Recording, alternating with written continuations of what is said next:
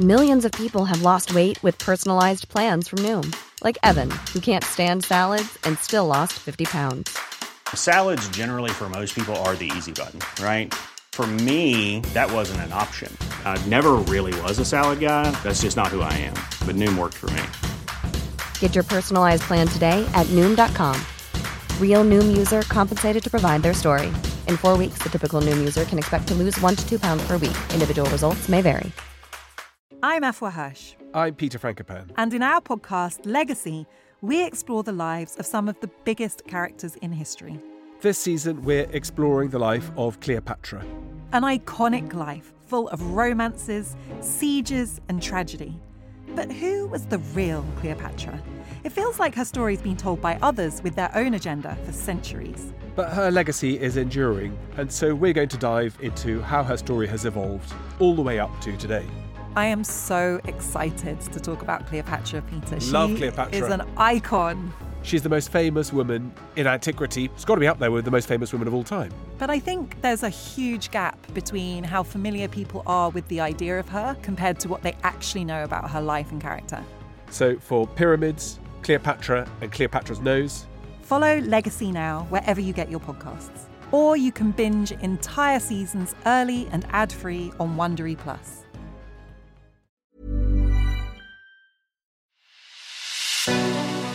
It's The Ancients on History Hit. I'm Tristan Hughes, your host, and in today's podcast, where you might have noticed in the news that the 2021 Olympic Games, they're close at hand. And so in today's podcast, we're going to be focusing on the Olympic Games in antiquity, what we know about the Olympic Games in antiquity. We're going to Olympia, we're going to ancient Greece. And I'm delighted to say that for this podcast, I was joined by an ancient history legend, Robin Waterfield. Robin has translated several primary sources, including Plato's Republic and parts of Diodorus Siculus. He's written books, including ones on Socrates, on Greek myths, on the Wars of the Successors, and more recently, on the Olympic Games in antiquity. So without further ado, here's Robin. Robin, thank you so much for joining me on the podcast. Well, thank you for inviting me, Tristan. This is good.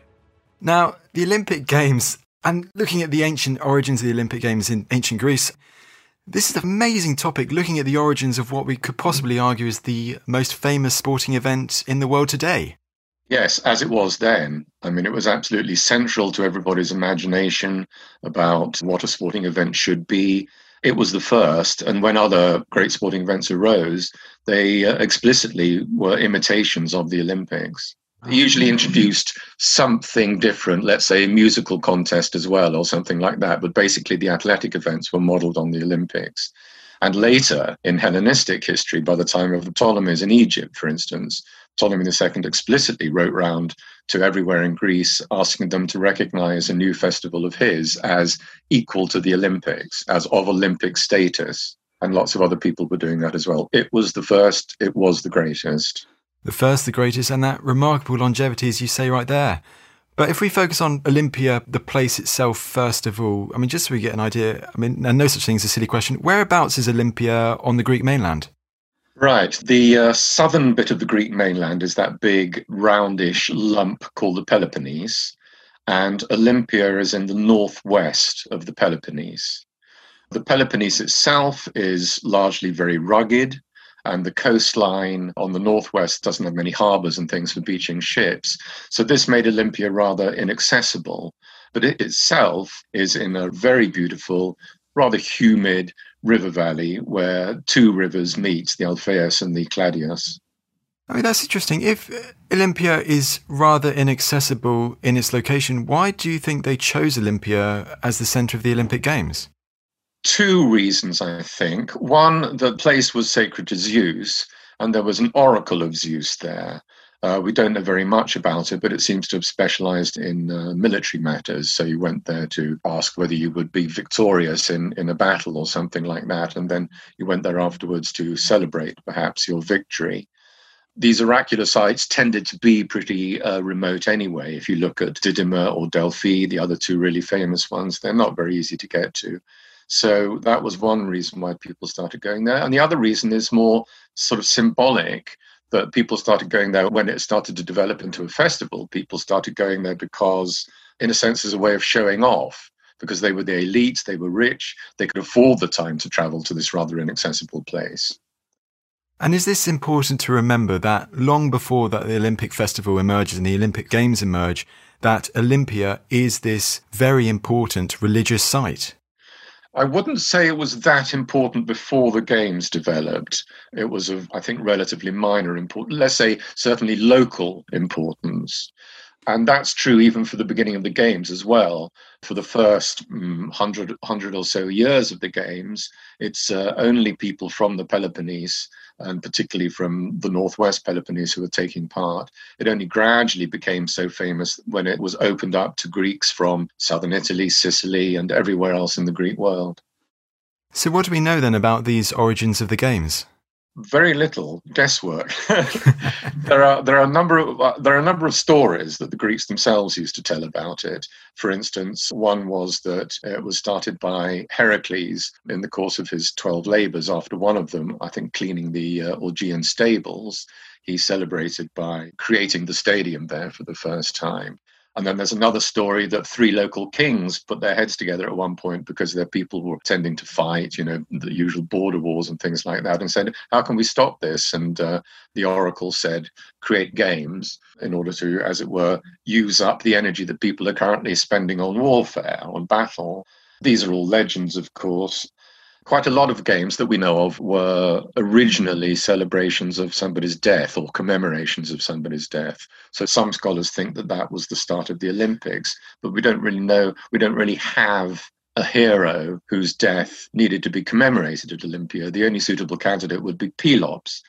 There's another origin story there that Pelops wanted to marry Hippodamia, the daughter of Oenomaus, the local king, and in order to do so, he had to defeat Oenomaus in a chariot race. You know this story. Everybody knows this story. It's a famous story. Uh, and he did defeat Oenomaus. And there are two versions of how he did so. The one which is most common is that he cheated. He suborned Oenomaus's charioteer and got him to substitute a weak linchpin in one of the wheels so that the wheel came off in the course of the race and Oenomaus fell to his death or was dragged by his horses to his death. Nasty. I don't like that version because I don't think encouraging athletes to cheat was really in the spirit of the Olympic Games. So I prefer the version where, because Pelops was loved by the great god Poseidon, Poseidon gave his horses wings, and so he beat Oenomaus. Well, he had winged horses. Perhaps that wasn't fair, but but he defeated Oenomaus that way and won the hand of Hippodamia. But he's the only suitable hero whose death might have been commemorated by some uh, running race, but that doesn't really make sense because he's famous for a chariot race. And one thing we do know for certain about the early Olympic Games for the first hundred or so years, or 60 or so years, was that they consisted only of running races, not chariot races. I think it was to do with that oracle of Zeus that I've already mentioned. I think, as I say, that people might have gone there to ask for victory or solicit victory. And then, having won a victory, they might have gone back and started to celebrate it by some kind of festival. And many, many festivals in Greece involved athletics. So that would have sort of fairly naturally sprung up there. And also because, as I said, this was the rich, the wealth elite of Greece were the ones who were going there. And they were naturally very, very competitive. They liked to beat their rivals and to be seen to do so. And so starting an athletic program would have been fairly natural to them. So these early runners, as you're saying, they're they're not the the hoi polloi of the city states of Athens or Sparta or wherever. They are from the noble houses, let's say. Yes, very much so. I mean, the spectators, by the time, you know, the games are in full swing by the fourth or third century BC and were being spectated by literally tens of thousands of people would have gone to the festival, then yes, there must have been plenty of the hoi polloi there. But the uh, contestants themselves certainly originally were members of the elite, and the culture remained elitist throughout, even though it's quite likely that as the decades and centuries went by, that people from the lower classes who had demonstrated great ability were able to come up. But it needed funding, so they would have needed to be funded by another rich person or by their state.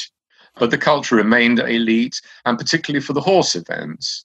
You see, there's very little of Greece, particularly southern Greece, which is suitable for raising horses. So owning a horse was a sign of prestige, like owning a Ferrari today or something. So being able to enter four horses at once for the four horse chariot race was a real way of showing off.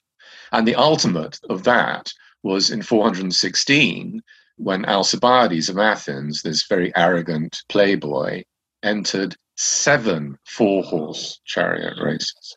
He only funded six. He borrowed one from a friend, but he entered seven at once. I mean, that is that is the ultimate in showing off.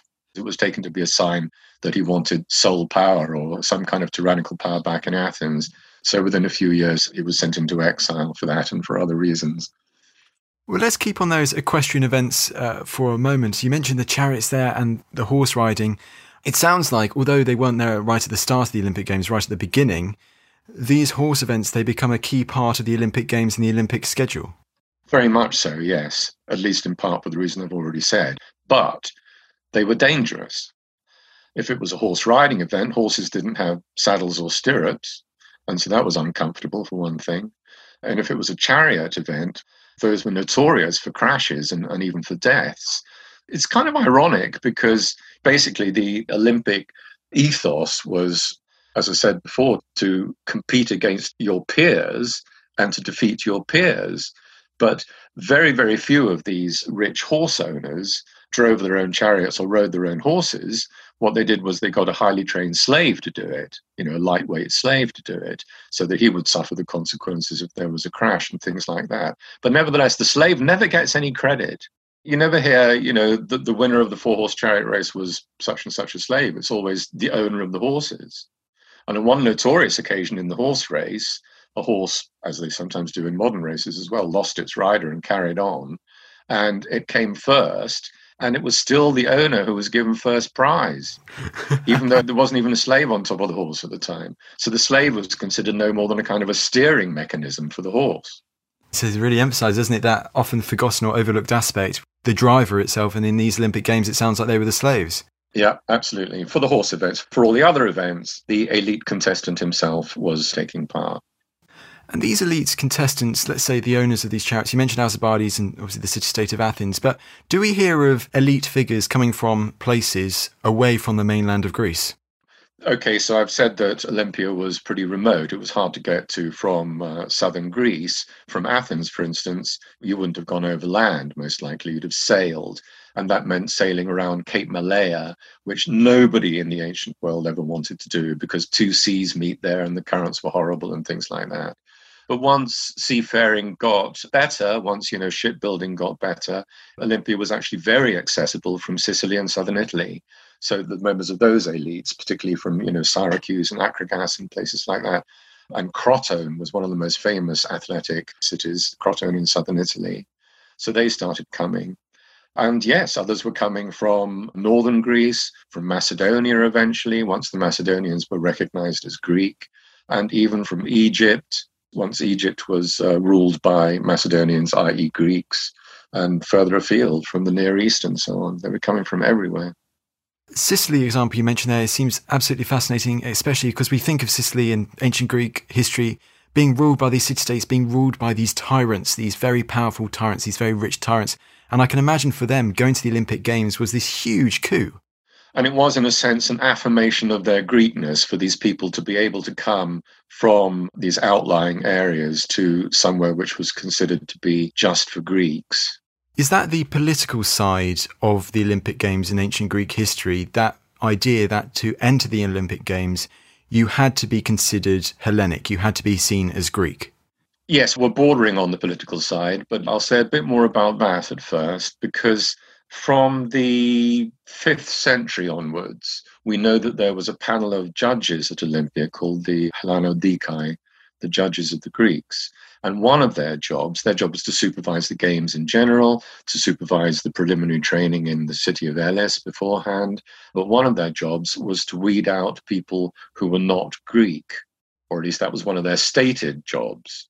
But having said that, A, we never hear of anybody being kicked out because he was considered not to be Greek. We never hear of it. And later, when the Romans became, you know, the masters of Greece, they were allowed to enter the Olympic Games.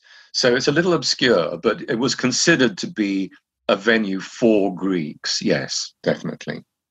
And keeping on that slightly political side of things for a bit longer, because when we think of antiquity in the Greek city states, there's always a war, a lot of battles going on between these city states. But do we sometimes see competitions and rival athletes at the Olympic Games playing against each other? They're in the same competition at the Olympic Games, but they're from rival city states that were then currently at war. Very much so. And I'm sure in some of their minds it was like an extension of the war. But they were also competing against fellow members of their own city states, and they were trying just as hard to beat them as well. Now, where you get the rivalry is slightly, well, slightly more difficult to explain, for one thing. Olympia was always organized, the Olympic Games was always organized and arranged and supervised by one particular city state. And for most of its history, that was Elis, which is about 40 kilometers to the north of Olympia. Now, Elis was a regular, well, in some ways not regular, but it was a typical Greek city state in the sense that it was a member of certain military alliances and of certain commercial networks that would have naturally brought it close to others, to some, and made it hostile to others. And so you do get a certain element of rivalry from that. And for instance, I mean, on the most notorious occasion in 362 BC, when Elis had briefly lost control of the games, they attacked it. They actually went to war against the uh, from the city of town, really, of Pisa, who were currently in charge of the games, and they actually went to war about it. In 420 BC, to go back 60 years or so, well, there was a lull, but essentially we're in the middle of the Peloponnesian War, the great Peloponnesian War between Athens and Sparta.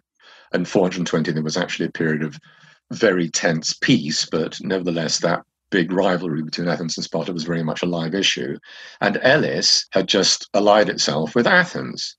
Now, just before the games in 420, the Spartans, there was some technicality, some error that they'd made, and the Eleans fined them for it. The Spartans refused to pay the fine, and the Eleans banned them from the games. No Spartan was allowed to take part in the games, although actually one did. A man called Lichas of Sparta who knew he had the winning four horse chariot team, and he sneaked in pretending that he was a Theban. But then, when his team did indeed win, he leapt up and, in doing so, expressed the fact that he was a Spartan. And the Eleans immediately rewrote it and attributed the victory to Thebes, not to Sparta. And then things got worse. There were other incidents with Spartans over the next 10 or so years, 20 years, leading in 401 to uh, the Spartans actually attacking Elis they wanted to liberate some territory that the Eleans had possessed for a long time, and that was their excuse for attacking. But all of this Olympic politics was in the background as well. And another way that politics figured quite extensively was in the placement of statues and other commemorative things. And the Eleans, because they were in charge of the game, always had the right to say which statues went where. And again, they made sure that uh, the Spartans got the worst end of it sometimes. So, for instance, once the Spartans, in celebration of a military victory, dedicated a large golden shield, which was hung in a prominent place on one of the temples. And there it hung. But then in 424, the Spartans were defeated in the Battle of Sphacteria, which was very unusual. I mean, the Spartans have essentially had the reputation of not being beatable and in celebration of this victory, the Messenians, who had defeated them, put up what was and remained for centuries one of the most glorious commemorative uh, statues, which was a statue of victory on top of an enormous tall pillar. Victory in rather sexy, flimsy clothing, swooping down onto the Altis, the sacred grove that was the center of Olympia. And the Eleans got them to place this thing so that it was swooping down directly looking at this Spartan shield so it was, you know, flipping the digit at the Spartans. There was a lot of stuff like that going on, placement of statues between rival states and things like that. Is that another thing we need to consider with ancient Olympia and Olympic Games and the religious heart of Olympia as well? I mean, Delphi was this ancient notice board with all these monuments and these beautifully adorned temples and sculptures. Olympia sounds very similar in that this was a way to really promote a city state or to emphasize a political point through the construction of a very monumental construction. Yes, it was a way for Elis to glorify itself. And in the history of Olympia, each time uh, Pisa or Elis or somebody else became the master of the games, they tended, at least in the early days when, when there were few and small structures, they would level those old structures and put up new ones as a way of, of saying, this is our place now. I mean, the huge Temple of Zeus, the largest temple in the Peloponnese, was put up by the Eleans, as was the Temple of Hera, and so on and so forth. But let's talk about religion because it's very, very important to the Olympic Games. It was a religious festival, and we need to get our heads around that. We need to understand, first of all, that a lot of religious festivals in ancient Athens weren't like going to church. It wasn't po faced and pompous in any way. Uh, for instance, all the great dramatic festivals in ancient Athens, all the great plays written by Aeschylus, Sophocles, and Euripides were put on as part of a religious festival to Dionysus. So the Olympic Games was a long, extended religious festival in honor of Zeus. And the Altis, which means the grove, there weren't that many trees left by the classical period, but uh, it was still called the Altis, was explicitly religious. There were these huge temples. There was a shrine of Pelops. There was the enormous altar of Zeus there, which wasn't made out of stone. It was just solidified fat and ashes from decade after decade of sacrifices and things like that. And the games itself was explicitly religious. The pivot of the games, the hinge of the games on the central day was a massive sacrifice, a hecatomb sacrifice. Hecatomb literally means sacrifice of a hundred oxen. In other words, very, very expensive. It might not be exactly 100, it just means a very large number. And on the second day, before the athletes started competing, they paraded round all of the altars and religious places in the Altis. It was explicitly religious. It was a fair as well as the games. People came to, uh, you know, sell their goods and provide food for the spectators and so on and so forth. But everybody still knew that they were taking part in a religious festival. It's even possible, this is a modern theory, that the athletes felt that they were giving their energy as a kind of a sacrifice to Zeus. Yes, sometimes today we divide the secular from the religious as being two different events, don't we? But in antiquity, and it sounds like with the Olympic Games, they were very much interconnected together. All of life, Tristan, you're absolutely right. Yes. Religion permeated everything you did. Every council meeting, there was a sacrifice beforehand. When you got up in the morning, you maybe tossed a few grains onto the uh, hearth of your home and prayed to the gods for a good day. And everything you did had a religious dimension to it. And what do we know about the stadium at Olympia? The stadium that we see now is actually the third version of it, or it's largely the third version. It was uh, refurbished a couple of times. It was built in the fourth century BC. Before that, the stadium had been within the Altis itself, within the sacred grove, but that was getting too crowded and they wanted to build, you know, temples and things like that. So they moved the stadium out. You've seen pictures or you've probably been there, and lots of people listening to this will have been there. It's a fantastic open structure with lightly banked seats on either side, capable, they say, of holding 40,000 spectators, although I don't know that anybody's tried to do that. So, I mean, that's not a huge amount by some of, you know, modern stadium standards, but it's as big as, um, what's Chelsea Football Club's ground? Oh, goodness. Stamford Bridge, yeah. Stamford Bridge, yeah. I mean, if it could possibly house 40,000 spectators, it begs the question because you mentioned it lasts for several days. Where would these spectators have lived? Well, uh, dotted around, camping out, literally. And camping didn't mean bringing a little pup tent, it meant just probably at best either sleeping out or, you know, slinging a piece of canvas over two convenient bushes there came to be some accommodation there. Even as early as the fourth century BC, a large hotel was built there but that was only for the elite, and everybody else continued to camp out. Most likely, richer people would occupy slopes of the nearby hills so that they could catch some breezes. Poorer people went and sort of sweltered down in the valley. This is After Dark Myths, Misdeeds, and the Paranormal. The podcast that takes you to the shadiest corners of the past, unpicking history's spookiest, strangest, and most sinister stories. I'm Maddie Pelling. And I'm Anthony Delaney. Join us every Monday and Thursday, and we'll take a look at the darker side of history from haunted pubs to Houdini to witch trials and arsenic laced breakfasts. Follow After Dark Myths, Misdeeds, and the Paranormal wherever you get your podcasts. Brought to you by History Hit.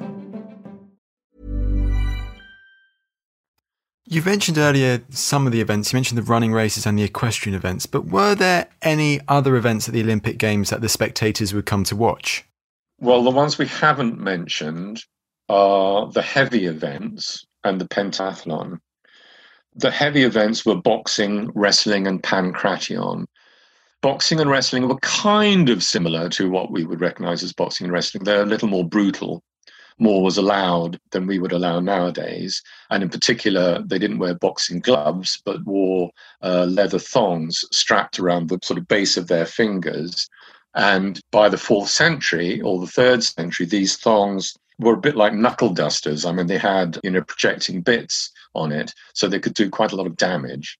And wrestling was different because you weren't allowed to put any part of your body on the ground except your feet and a knee if you were using your knee to pivot and, and throw your opponent. And a win was if your opponent's shoulders and back or some other part of his body touched the ground three times, that was a win.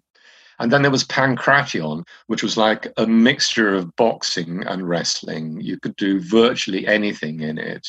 Uh, you weren't strictly allowed to, you know, gouge your opponent's eyes, but you still see pictures of that happening on vases and things like that if you could get away with it.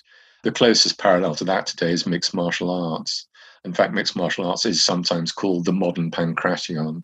Huh. The pentathlon consisted of five events discus, jump, javelin, sprint, and wrestling. Now, sprinting and wrestling were events on their own, but the other three, discus, the jump, and javelin, weren't. The rules governing the pentathlon are terribly obscure, and scholars have great fun concocting very complex theories about what the rules were and how you decided what a winner was and how many throws of the discus you were allowed. We don't even know what kind of jump it was. Was it a regular long jump? Was it a hop, skip, and jump? We don't know. And we don't know how it was recorded, but that was considered you know the best all round well it was the only all round event and it was all rounders who trained and went for that for the running events there were four of them. There was the sprint which was one length of the stadium. And the stadium at olympia was about 192 meters. It varied from place to place but that's how it was at olympia. Then there was the diaulos which was two lengths. And then there was the dolichos which was 12 laps or 24 lengths. Uh, so that was a long distance one. And then, even worse, there was a, a two lap race in armor. No, sorry, one lap, two length race in armor, which originally was carrying a heavy hoplite shield with a helmet on your head and greaves on your shins. And since armor was notoriously ill fitting, that must have been an ordeal. And in fact, over the centuries or over the decades, the greaves were dropped. And I think the helmet was dropped as well. And so you were only running with the shield. It's quite interesting for what you were mentioning there that it sounds like in antiquity and after the 5th century BC, there was no race called the marathon. Ah, yes, no, there wasn't. the marathon was invented in the 1890s. And even then, it's probably a misnomer to call it a marathon. The idea, the, the legend on which it's based, is that after the famous Battle of Marathon in 490 BC, a runner ran from the village of Marathon to the council house in Athens, a distance of about 40 kilometers or 25 miles, and just had time to gasp out, Victory is ours! before expiring on the floor of the council house. That's the legend. But we only hear that legend for the first time many centuries after the Battle of Marathon. And Herodotus, the historian who's closest to the Battle of Marathon, doesn't mention it at all. He mentions an entirely different run from Athens to Sparta and back to give the news the Persians are coming, come and help us, please, by a runner called uh, Philippides. So the marathon run was essentially a modern invention. That is very, very interesting. Dispelling the myths, Robin, dispelling the myths. And further in regards to these events, do we have any idea about how some of these elite athletes would have trained for these events? I know there's so many different events, a big question, but do we have any idea? Actually, we do have extant, that has survived a manual on athletic training by a man called Philostratus, but it was written in the third century AD. So, in other words, a good a thousand years after the Olympics started. And we really don't know what kind of training went on beforehand.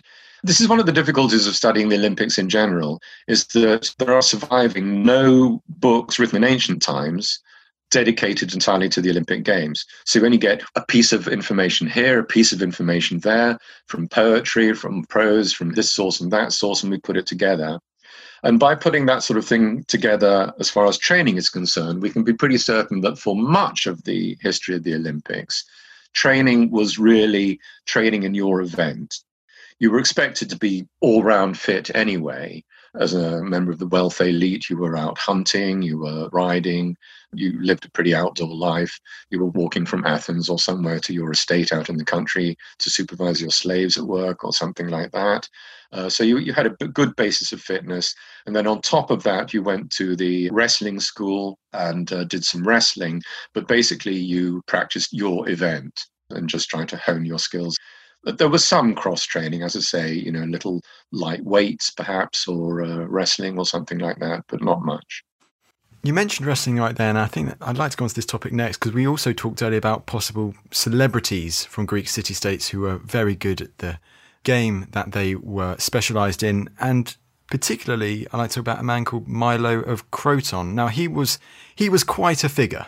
He was the most famous athlete in the ancient world. I mean, there were others who were very famous, but his name crops up in all these sort of odd contexts that I just mentioned. All you needed to sort of do was mention the name of Milo, and everybody knew you were talking about an athlete.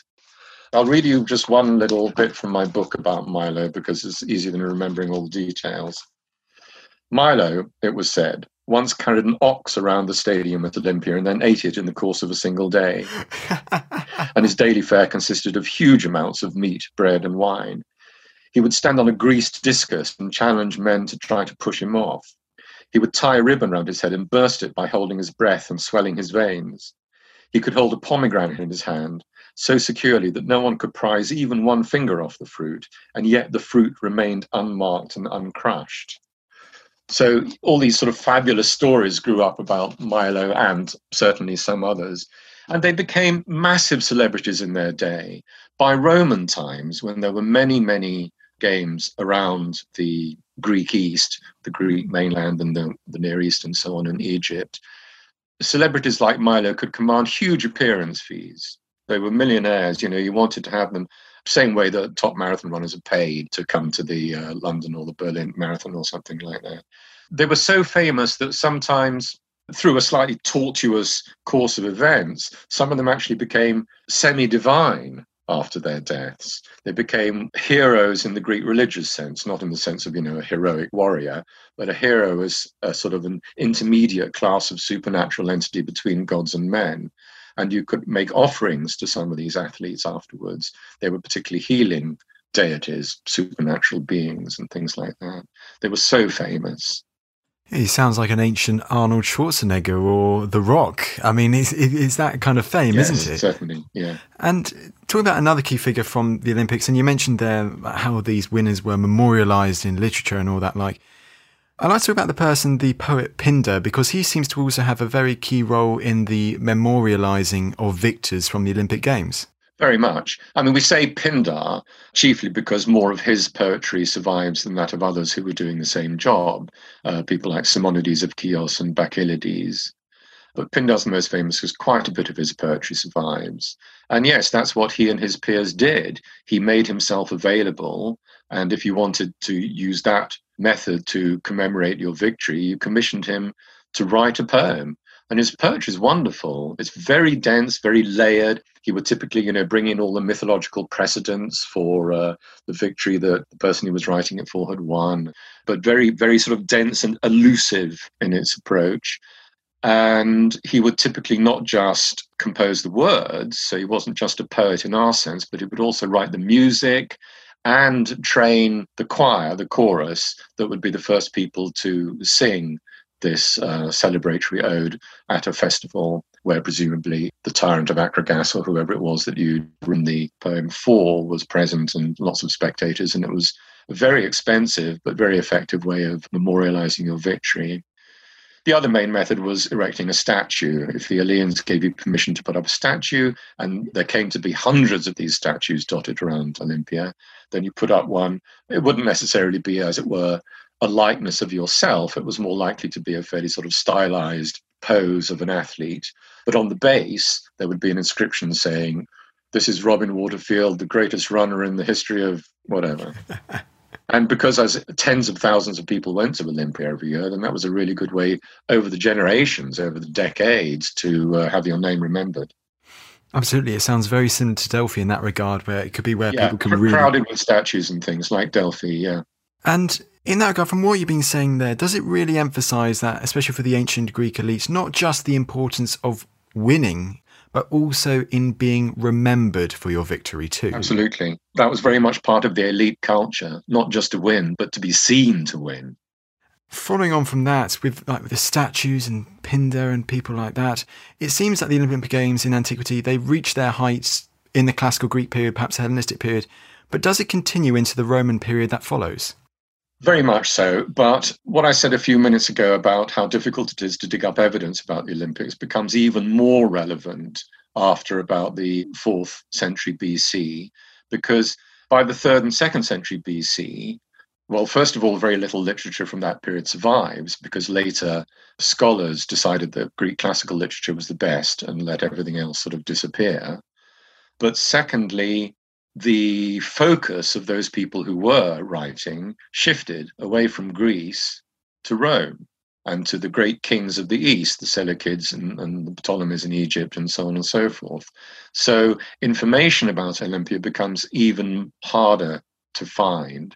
So the reason I say that it remained important is because just from incidental mentions, like for instance, at the moment I'm translating a Stoic philosopher called Epictetus, and he quite often uses Olympia as an analogy. He's saying the struggle you're entering on to try to become a, an enlightened Stoic is no ordinary contest, it's the Olympics. So it remained absolutely central to the imagination. And so I think it, it remained also very important. We can tell from archaeology that money was still being spent on it in large quantities you know, new buildings were being put up, not so much religious buildings, they were already existing, but accommodation and in Roman times, bathhouses and things like that. A lot of money was still being spent on it. But information is so sparse that we don't even know the winners of events. I mean, that's a difficult enough thing. We don't know the winners of many events, but it becomes even more sparse in those periods. And it's probably true to say that from about the middle or end of the second century AD that the Olympics probably went into a fairly steep decline. As I mentioned before, there were a lot of events around the world, and a lot of them were more accessible, especially if you were transporting a horse or four horses, or in Alcibiades' case, anyway, 28 horses. Um, a lot of them were more accessible than Olympia. So it went into decline from about the end of the second century AD. And then it was closed by an edict of the Christian emperor Theodosius the Great in 393 AD, who issued an edict banning all pagan religious festivals altogether. It's pretty clear that the edict didn't take effect straight away, but that would have been the final death blow. And indeed, Olympia soon became a little Christian town. Now, going back to this whole idea of the spectators, how many spectators there were, very public event, particularly in the classical Greek period and the early Hellenistic period. Was this also a place where ambassadors or, let's say, a king wanted to announce something to the crowd? This would be the ideal place to do it because he's got a lot of people there who will be able to listen to him to make a big public announcement at the end of the festival. Very much so, absolutely. Let's take two famous cases Alexander the Great was uh, in the middle of his eastern conquest. He was way out east somewhere. But he still was the nominal ruler of Greece. That is, he was the president of the League of Corinth, as it was called, almost like being president of the United States of Greece. And he sent his uh, proxy, who was a man called Nicanor, the nephew of the philosopher Aristotle. And he sent him to Olympia in 320, I think. to issue what's known as the exiles decree because Alexander wanted every town in Greece to take back all the people who'd been banished from it. Banishment was a very common punishment in ancient Greece for political reasons or other reasons. And he wanted them to take them all back, which was going to cause immense, especially economic hardship. You know, these are families who'd been banished 50 years ago. For 50 years, their property has been occupied by another family, and now they're going to come back and say they want it. So it was going to be really difficult. But Alexander wanted to sow people who were friendly to him in all the Greek states. So that was one example. And then in 196 BC, another good example. This is during the uh, in the course of the Roman conquest of Greece. The Roman general Titus Quinctius Flamininus, when he initiated a regime change in Greece, actually wasn't the Olympics; it was the Isthmian Games. But that's a good example. Um, he used the Isthmian Games to proclaim this regime change. Yeah. It might not have been Nicanor himself who made the announcement. One of the curiosities about the Olympics is that before the athletic competition started, there was a competition for town criers, for heralds, for who had the greatest voice, and for trumpeters who could blow the trumpet, trumpet most clearly and loudly. And whoever won those two contests was then used afterwards as the public address system of the Olympics. The trumpet would call for silence, and the winning town crier would announce the event or whatever announcement was going on. So he was probably used to make these kinds of political announcements as well. And we know that famous speakers went there. For instance, the famous speaker Gorgias tried to promulgate a more sort of wider pan Hellenic view, saying, you know, stop fighting each other, let's unite against the common enemy, who in his case were the Persians and things like that. So, so yeah, you'd have had a lot going on besides the athletic events. I've already mentioned there'd be a fair, so there'd be you know all sorts of buying and selling going on. But you'd have philosophers speaking, a playwright perhaps giving snippets of his play, lots of different forms of entertainment going on. Right, so an economic hub, a philosophical hub, uh, a, a religious hub, and also a sporting hub too. Amazing. Yes, it was like a gymnasium writ large. All of these things went on in each town in the gymnasia. Gymnasia had rooms where lectures were given and things like that. And then just multiply that, you know, up by a thousand or so, or 10,000 or so, and you've got what's going on at the Olympics. Now, what do we know about women in the ancient Olympic Games? Well, the first thing is that they weren't allowed. They weren't allowed as spectators, they weren't allowed as contestants. The only woman who was definitely allowed was the local priestess of Demeter, and she had an honorary seat in the stadium. But other than that, no women were allowed, but very oddly, unmarried women were allowed. Now, when I say unmarried women, that's actually girls, because um, in ancient Greece, girls got married at aged about 14 or 15. And this is very peculiar to our way of thinking because the competitors were naked, the male competitors were nude. So, you know, you're letting 14, 15 year olds in to see these men strutting around showing it all. Seems odd to our way of thinking. Now, I think the reason they were there was actually, in a sense, precisely to, to look for husbands or to have their fathers who would have been chaperoning them or their guardian to look for husbands. Now, I'm going to come about this in a slightly circuitous way. We know that there were women's games sacred to Hera, the wife of Zeus. The Olympic Games were sacred to Zeus. We know roughly that they probably occupied only one day and only were sprint events in different age classes. We know that they sprinted over a slightly reduced length of stadium. That's what we know for certain. The rest is largely guesswork.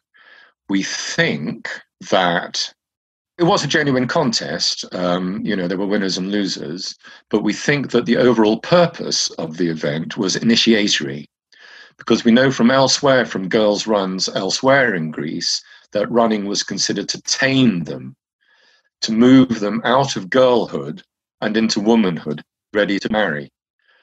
And also, another facet that makes it seem initiatory in function is that we're not at all sure, but if we can be at all sure what they were wearing, they were wearing a garment that was actually very like a male garment that was worn by men for hunting or something. And that makes it seem initiatory as well, because cross dressing is a common feature of initiatory events, uh, rites, rituals.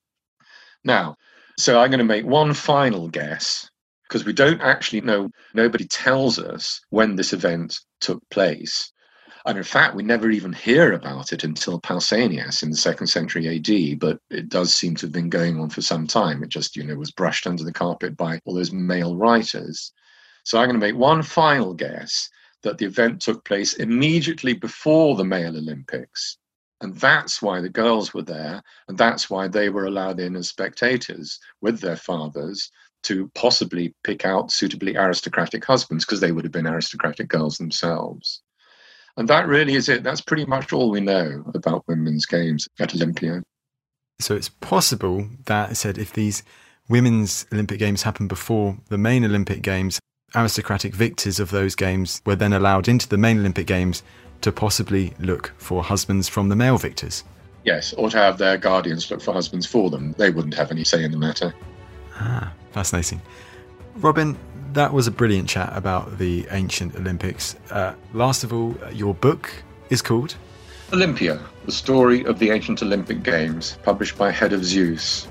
Robin, thank you so much for coming on the show. Thank you, Tristan.